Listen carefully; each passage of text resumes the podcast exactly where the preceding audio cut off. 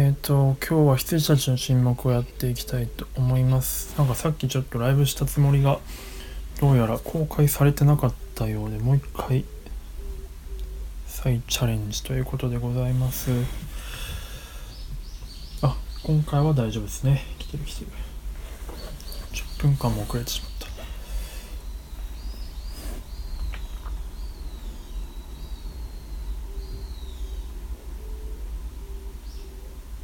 なんか、まあいいや。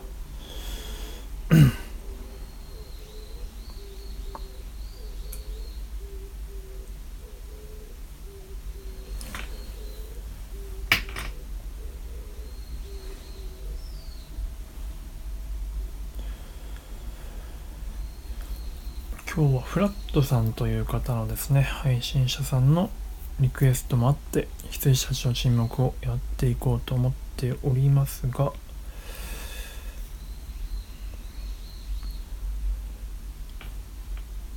さっきちらっと見てましたけどやっぱりなんかすごいこのハンニバルってやつはやばいっすね。登場シーンが。あやすこさんおはようございます。えーっとエッコーさんおはようございます。祝賀さんおはようございます。大志と申します。すいません。ちょっと開始が遅れたというかさっきライブやってたつもりがなんかアップされてなかったみたいで一人でなんか78分喋ってました。で他のデバイスで見たらライブ入ってなくて。あおはようございます。はじめまして。あ祝賀さん多分僕何度かねあのアイコンをお見かけしたことがあります。ありがとうございます。そうなんです。なんかなんか途中で多分321の途中で僕あの画面を切り替えたんですよね。多分それが原因じゃないかなと思うんですけど。あれなんか誰も入ってこないなと思って。やまあいつものことかと思ってたんであの 普通にやってたんですけど一応見てみようと思って見てみたら僕のライブがあのライブの一覧になくておしまったみたいな。これなんか前にマーさんが言ってたやつかと思ってそれでさっきまた改めてアップしました。アップっていうか開始しました。いやなのですいません。もしやすこさんいつもねお待ちいただいてたら申し訳ないです。今日はねあのフラットさんのリクエストもあり羊たちの沈黙っていう朝からなんでこんな濃いやつをやるんだっていう感じですけど羊たちの沈黙っていう映画をちょっとフィルムスタディしていこうと思っております、ね、衝撃ですよねネガティブなのかポジティブなのかわからない反応。そうですまあちょっとそうですね。確かに。で今日ちょっとすみません。ムービーのうんと切り出しがうんと結構多いんですよ。あの Google フォトいつもに僕の左上のアイコンのリンクから飛べるんですけども。あのね今日初めて来ていただいた方はこれ何してるかって言いますとまあ映画の好きな映画とかをこう切り始めましあのどっかのコマを切り抜いてでそれを実際こうお絵かきしながら、まあ、再現してですね。で、まあ、どういった意図でその映画作家さん監督さんはその画面を作っていくんだろうみたいなことをまあ今10日間ぐらいやり始めております、まあ、僕がアニメの演出っていうのをやってるのでまあそれのトレーニングも兼ねつつ、まあ、皆さんとこう、まあ、新しい視点の交換というかそんなことができたらなというような感じでやっております。今ちょっと慌ててさっき Google フォトのリンク貼ったのでもしあの見れなかったら教えていただければと思います。あのあえっとインターバルさんおはようございます。フラットさん来ないかな？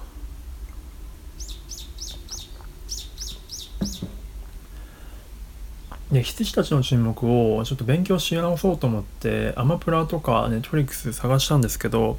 ネットフリックスにはないですしアマゾンプライムにもなんかあのそもそも配信の販売すらしてないというかだからハードであのディスクで買わないと見れないっていう状況だったんで諦めましたね、まあ、一応なんかネットに上がっているまあまあよろしくないムービーを参考にちょっと切り出しをしましたけども。えー、とかかさんおはようございます。はじめましてですかね。おいしと申します。えっ、とちょっとアイコンを拝見。勉強しながらアウトプットするために配信。あなるほどなるほど。よろしくお願いいたします。インアウトということでね。僕も今日これはアウトプットになります。まあ、インプットしアウトプットがまインプットになるみたいなサイクルを作れたらいいなと思ってこんなことをしております。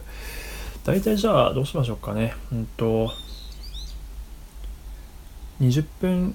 ぐらいから始めましょうか。あアイコン教えてくれあありがとうございますしくかさん。えー、っとスタイフライブ壁紙になりたいなということで。へえ台湾のハーフの方なんですね。あれでもなんかどっかで収録聞いた気がするな。いや僕も結構海外志向が強いので結構海外済みの方とかのチャンネルは結構要チェックしてるので。アンプさんおはようございます。はじめまして。こちらこそよろしくお願いします。まあ、結構ゆっくりした放送になっております。日々足らないことを放送されてるんですね。シートベルトの準備はいいか。僕は準備できてる。いいっすね。なんかジェットコースターに乗せてもらえるような感覚になるんですかね。あ、ウイスキーおじさんおはようございます。はじめまして、おしと申します。フィルムスタディというのをね、やってまいります。僕の左上のアイコンから、えー、Google フォトのリンクがありまして、で、そこから羊たちの沈黙のムービーの切り出したものをやっていこうと思います。まあ、ハンニバル・レクターの登場シーンですね。ハンソニー・ホップキンスなんですけど、えっとちょっといつもは3枚選んで、うんと、その3枚を細かく分析していくって感じなんですけど今日はちょっと趣向を変えてですねこの今置いてある切り出したやつを、うんと、とりあえずラフでいいので構図だけバーッとこうサムネイル的な感じで書き起こしていくっていうような感じでちょっとやってみようかなと思います。まあ、のアニメの工程で言うと絵コンテっていう、まあ、ストーリーボードっても言ったりするんですけどっていうようなことですね。の書き起こしみたいな感じのイメージです。なので今日は僕は結構ラフな感じで真っ白なノートに書いていこうと思うんですけどこれリズムで見てった方がいいかなと思ったんで今回ちょっとそうしてみようかなと思います。あの全然お好きにどっか1枚選んでフィルムスタディしていただいても大丈夫ですし僕のように全部とりあえず書いてみるって感じでもいいです。で全部やってみる方は、うんとそうですねまあ、20分から始めますけどもまあ大体10分ですかね10分で10分もいらないけど、まあ、10分でとりあえずやってみてでフィルムスタディする方はどっか好きなコマを1枚選んで、うんとまあ、3分ぐらい1枚3分ぐらいでやってみてください。あ、もふもふさん、おはようございます。お久しぶりです。すごいビッグネームの方が。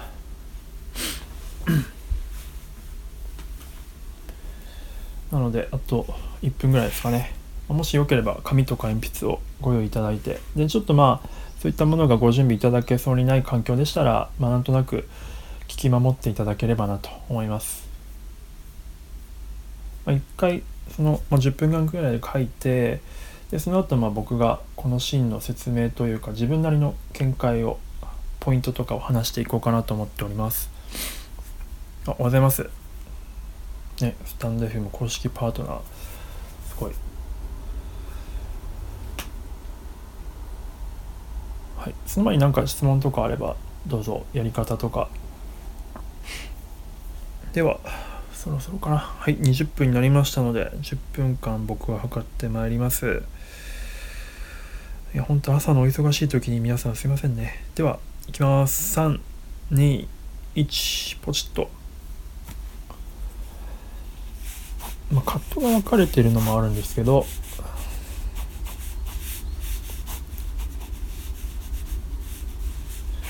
最初ね、カメラがこう、ドリーしていって、徐々に、まあ、クラリスの主観なんですけど、なので、これカメラもね、あの上下動してるんですよ。あの、ムービーで見ないと分かんないですけど。普通カメラはドリーマシあのなんかレールに乗せて綺麗にドリーする移動するんですけどここはクラリスの主観というところを強調してるので上下動してるんですよねそこがポイントで本当はこれ前の数カットからクラリスがこの刑務所に入ってくるところぐらいから切り出したいんですけどそれがなかったんで今回はこんな感じですね。徐々にハンニバル・レクターが出てくると。でこのハンニバル・レクターの登場があの前回じゃ数日前に「鬼滅の刃」の鬼仏寺無惨の登場シーンの時にちょっと言及したんですけど鬼仏寺無惨はものすごくこう、まあ、少年ジャンプらしい登場の仕方なんですよね。アップアップアップっていう感じでカットが続いてで、えーと、炭治郎が彼の肩を掴んでお前が鬼物寺無残だな的な感じになった時にまあ彼やっぱ寄りで登場するんですね。アップカットで登場するんですけどまあ対してねこのハンニバル・レクターは全然アップじゃないっていうすごいスッと登場するんですよね。普通のおっさんって感じで。それが超不気味っていう話を前回しました。ちょっとその書いてる時なかなかコメントが読めなくてもしいただいてたら申し訳ないです。よいしょ。多分ねこうやってる時にね結構全然出入り自由なんで。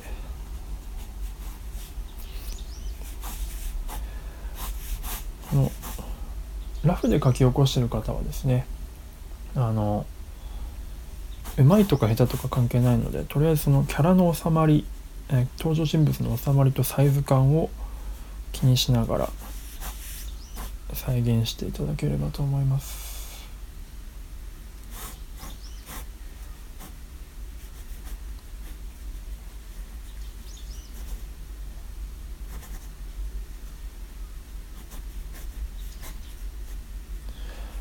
いややってみていただいたら分かると思うんですけど会話シーンは結構切り返しが続くんですよね。同じようなポジションのカットが続く。まあ実写映画は結構こういうの対応するんですけど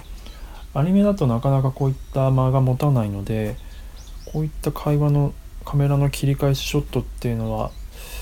まあ、こんなに多くはやらないんですけどものすごくこの辺すごく一定のカットのリズムで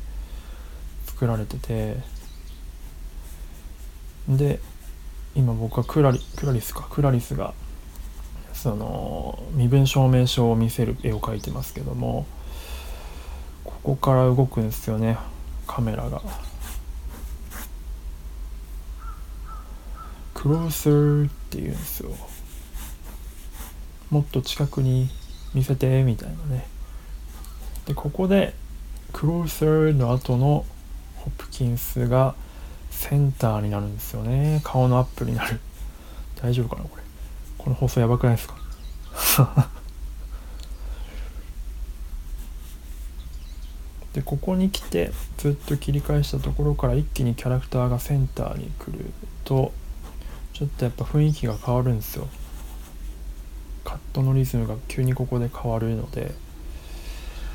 一気に見てる人に違和感が来るんですよね。でクローサーって言ってクラリスは一応近寄ってくるんですよね。でうんと ID を近くに見せるんですけども。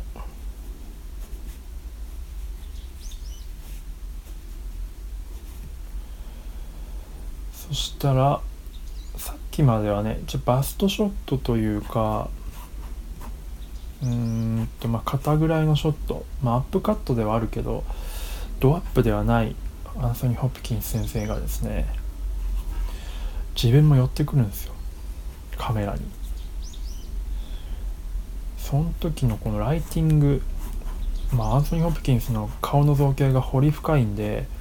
この目下のところにすごく影ができるじゃないですか。手前に来るんですよ。で手前に来るのはいいんですけどこの一番寄った時のサイズやばくないですか？これ劇場で見てるってことを想像してほしいんですけど劇場のスクリーンサイズでこの顔このアンスキープ・ホプキンアンソニー・ホプキンスのハニバル・レクターの顔力やばいっすよね。やられるっていう感じ。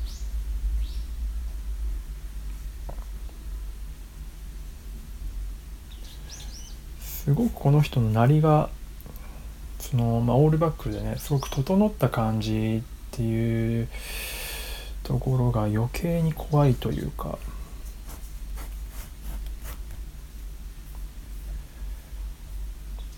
で2って笑うんですよね。超怖いっすよねやっぱ。で切り返したクラリスもすごくアップなんですよ。だからここから2人の空間ですみたいな感じのすごくなんか2人の世界観がここで強まりますよね。同じサイズで切り取ってるので。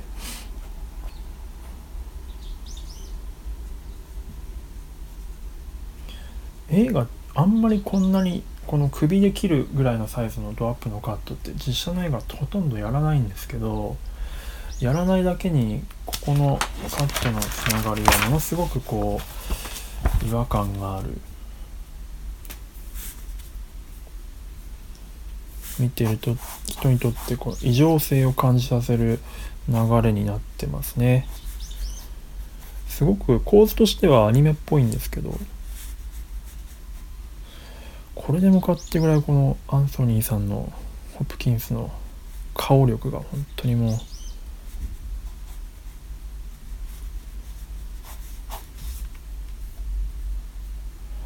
でねカメラに向かってウインクしてくれるんですよ。大サービスですよね、まあ、僕ちょっとアンソニー・ホップキン好きすぎるんでちょっとコメントも変な感じになってますけど。大サービスですよ本当に。パチパチコーンってねこのウィンクが素敵な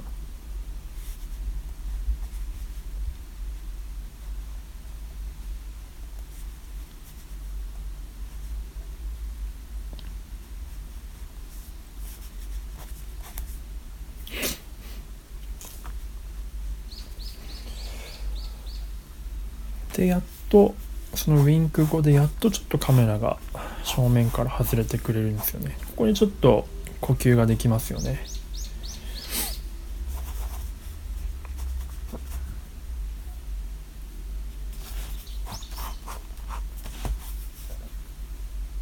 あと2分。すいません、ほんと全然コメント見てないです。もしかしたら誰もいなくなってるかもしれない。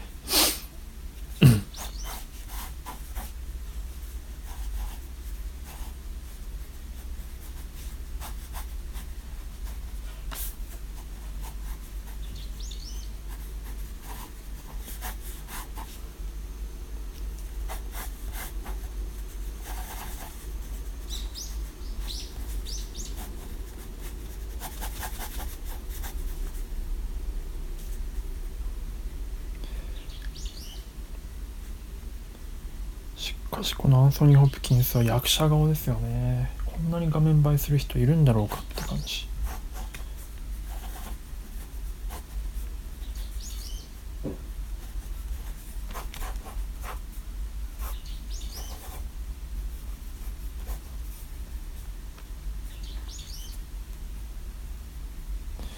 で何回か切り返した後に、えー、セリフですけどホプキンスがまあ、ハニバルがですね「セット」って言うんですよね。座ってって言うんです。で座ってって言った後に、まあ、クラリスがその座るんですけど座った時にもう完全にこのまあもうすでになんか解説しちゃってますけど見下ろす構図になるんですよね。俯瞰の構図になるんです、まあ、ここでもう完全にこのパワーバランスがここで印象付けられるこのハンニバル・レクターのえー、と何て言うんでしょうね。が完全にクラリスの上に立ってるっていう感じの構図にもなるんですよね。でまたこっから座らせた後ハンニバルのあ時間経っちゃった。アップになって。でこの後超変態的カットが続くんですけどハンニバルが匂いを嗅ぐんですよ。このアクリル板にちょっと穴が開いててでその穴から出てくるクラリスの香水かなんかハンドクリームかなんかわかんないですけどの匂いを嗅いで、まあ、当てるっていうような作業をするんですけど。あすいません。戻りました。はい。でそしてあシャペリオさんおはようございます。でさあ誰がいるかなってところで。やすこさん。やすこさんだけです。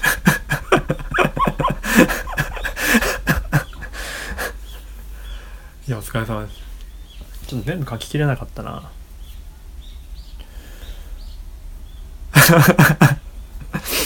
いやまあねちょっとコメントも含めて変態的でしたからね。このハンニバル・レクターの変態性に共感してる感じで喋っちゃった。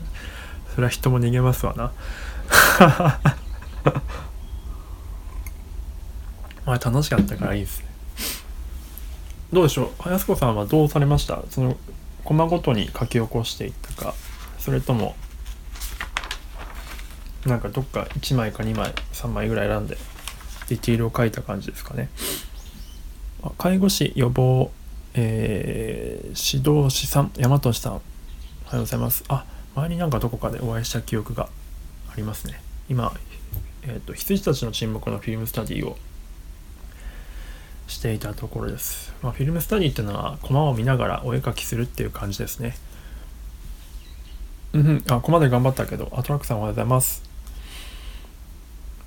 はいはい。どうでした？僕は最後までいけなかった。です最後のレクターのめっちゃいやらしい笑顔のとこまでいけなかったな。あ全然間に合わないですね。それ面白いです。そう結構ね、まあ、36枚ぐらい絵を選んでるんで10分だと結構なペースで描かなきゃいけない。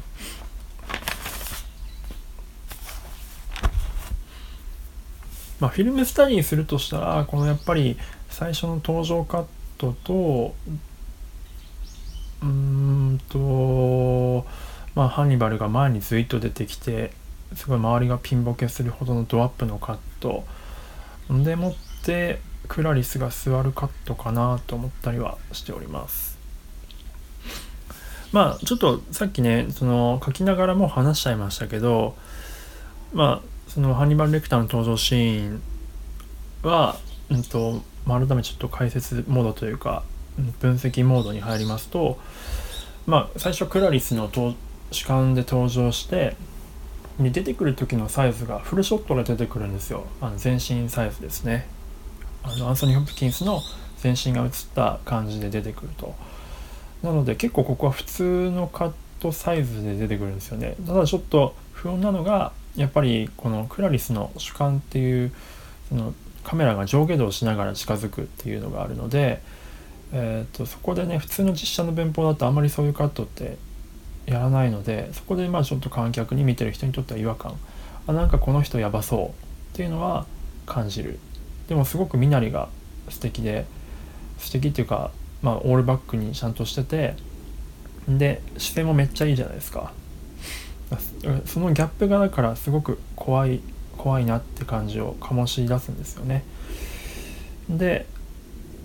向き合ってで、まあ、ID 見せてって言うと。この切り返しのね感じもすごく印象的。片方、えー、と画面の半分側をどちらかのキャラクターが人物が占める感じでで奥にちょっと小さいサイズで、えーと、話してる相手のサイズあの、まあ、例えば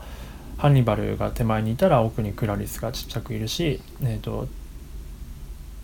クラリスが手前にいれば奥にハンニバルがちょうどちっちゃく映ってるんですけど、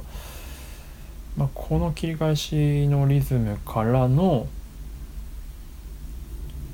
クローサーって言ってきて近づく時のやっぱこの正面にやっぱりハニバルがパーンって映る時っすよね。もうやばこいつやばいってなってクラリスがしょうがないから近づいていってあげるとお前が来いって言ったんじゃねえのかって思ってってるんですけど「お前が来るんかい」ってね。この手前にこいつが来るんですクローサーって「お前が来るんかい」ってなるんですよ。お前がクローサーかいってね。あ吉尾さんおはようございます。すいません。途中からだから多分何言ってるか分かんないですよね。あの今ハンニバル・レクターの登場シーンのこの話をちょっと朝からすごい濃い話ですけど多分朝から羊たちの沈黙をここまで深く話す人は多分いないと思うんですけどあのしてました。ちょっとフラットさんがねちょっと今日いらっしゃらないんであのフラットさんがいるところで本当はやりたかったんですけど、まあ、またいらっしゃった時に改めてあおはようございます。あおゆさんもおはようございます。今もうこの朝一から羊たちの沈黙のハンニバル・レクターの登場シーンの話をしてました。濃すぎますよね。朝一で聞くハンニバルの顔の濃い話をしてるやついます あ、そう、フラットさん不在なんですよ。ちょっと直接 DM でもすればよかったなってちょっと反省してますけど。あ、おゆうさんなんか昨夜はなんかやったんですね。あのあれかな？秘密基地のやつですかね。まあそうそう。クローサーって言ってるのはクラリスに向かってちょっと ID 見えないからもうちょっと近くで見せてって言うんですけど、クローサーって言うから、まあ、しょうがないからクラリスちょっと近づけるんですよね。ID を恐る恐るというかなんかこいつキモいなって思いながら多分見せてるんですけどでクラリスが正面に寄ってきてでさらにもっとクローサーって言うんですけどそしたらカメラがあのアンソニー・ホプキンスの土正面捉えてるんですけどアンソニー・ホプキンスがカメラに向かってズズズイッと近づくんですよね。なので お前が来るんかいっていうのはその話でした いやこの時の近寄り方がやっぱりこう何て言うんでしょう上下動をあまりせずにズズズズってこうなんかあんまりこう人間的な動きじゃない感じで手前に来るんですよね。まあちょっとムービー見ないと分かんないと思うんですけどでその時にえー、っとすごくその被写界振動の演出が効いててこのアンソニー・ホプキンスの顔の輪郭ですよね。のところにめちゃくちゃピントがあってもう肩口とか耳とかもすごくボケるんですよ。だからものすごくこう顔面にめちゃくちゃやっぱ目がいくんですよね。でこれがやっぱりそのネットパソコンとか iPad とかのサイズ感だと、まあ、そんなにあれですけどやっぱ劇場のスクリーンサイズで特に前の席とかでこれを見た時って多分相当すごく圧迫感があると思うんですよね。異常性があるかったというか。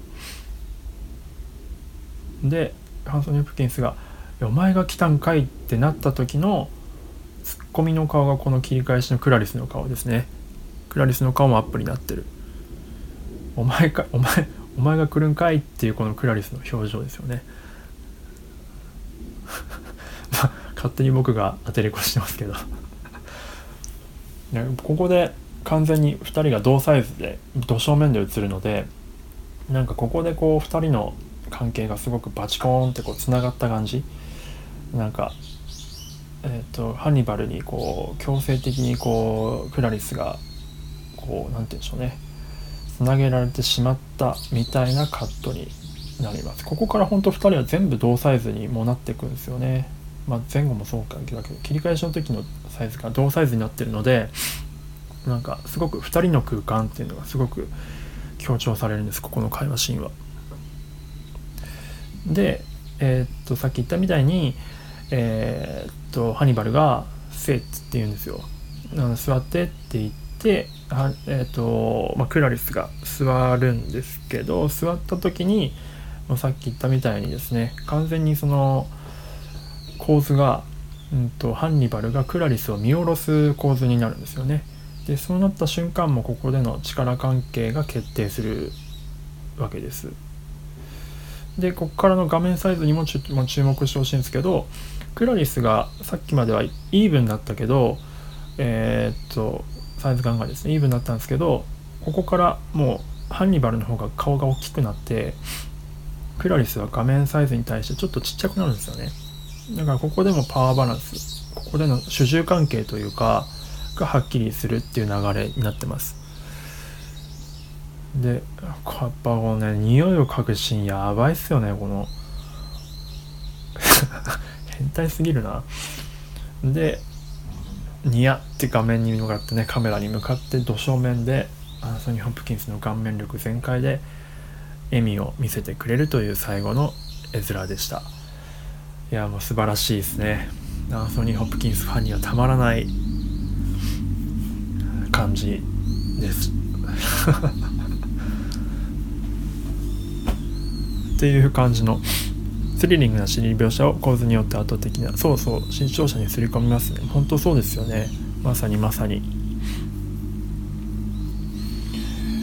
ここまでの寄りサイズってやっぱり最近の映画では特にやんないんですよね。昔のあのヒッチコックの時代とかは結構ヒッチコックはこのサイズの構図撮ったりとかしてましたけど、まあ、あれをやることによって結構時代感とかも出るなっていうのはありますが。まあでもこの近くでアンソニー・ホプキンスの顔を見るのは本当にもうごちそうさまですっていう感じですね。たまりませんね。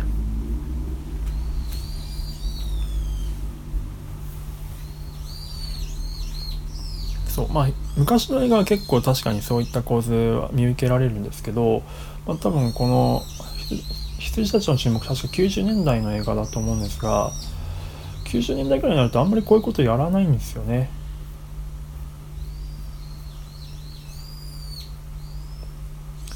ごちそうさまです。いや、本当ですよ。もう本当に僕、アンソニー先生大好きなんで、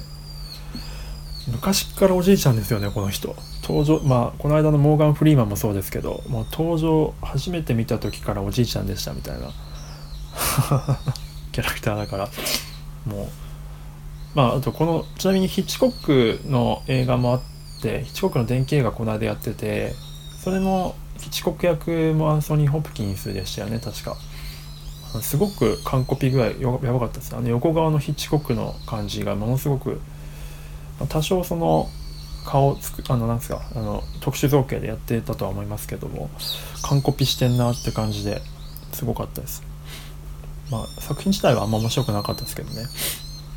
うんそう老け役ですよね。うん。そうそうそうそう。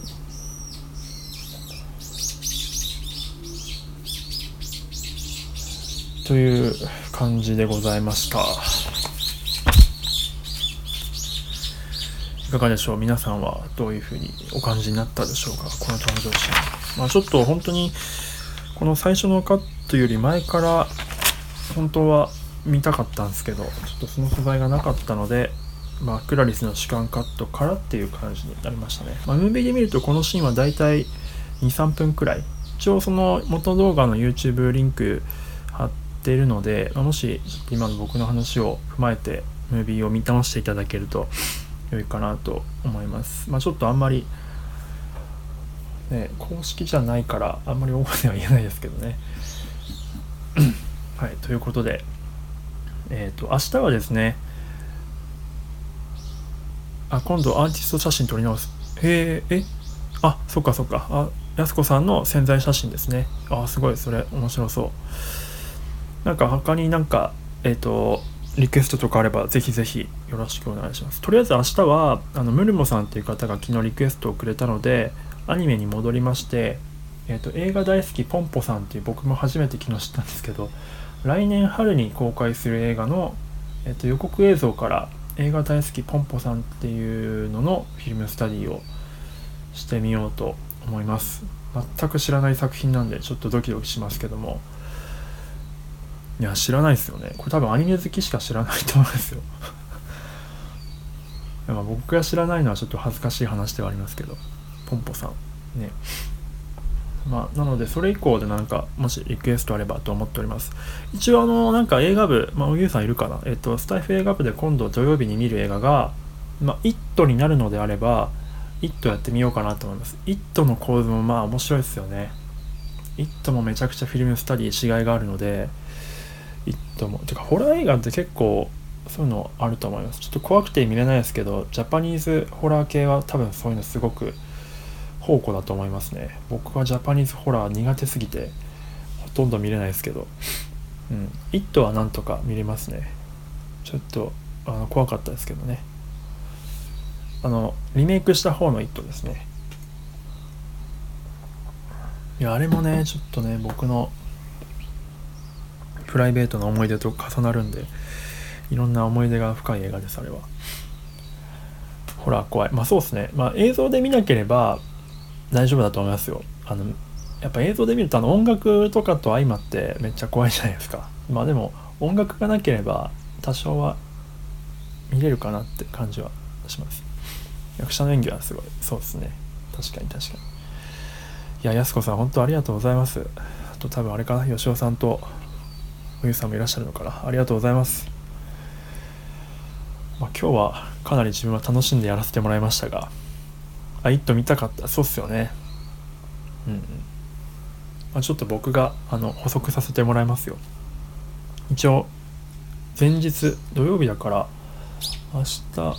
土曜日の朝にやってでえー、っと日曜日の朝にもそのスタイフ映画部の公開内容を踏まえてやってみようかなと。思います。まあ、土曜日の朝にやることによってそこをねなんか意識してスタイフ映画部のイベントで見てもらえてでスタイフのイベントでなんか盛り上がったシーンのところを日曜日の朝にやるっていう感じのサイクルで2日連続「イット!」ですねやってみようかなと思います10あるのかよくわかんないですけどはい。という感じで今日は本当に皆さんどうも僕の趣味にお付き合いいただいてありがとうございました。フラットさんにもこれをお届けしてみよう。あ僕の朝活って思うとなんとか起きられあ本当ですか？ありがとうございます。いや僕ちょっと時間帯探っててもっと早い時間の方が皆さん来てくれるかなとか思ったりもしてるんでもしかしたら7時とかに今度時間変更するかもしれないです。そしたら安子さんがいないとなるとゼロになる可能性もありますね。いやどの辺が朝活時間帯って一番いいんだろうなと思って探ってるんですよね。ではではありがとうございました。皆さんも今日一日良い一日になるように祈っております。頑張ってまいりましょう。それでは。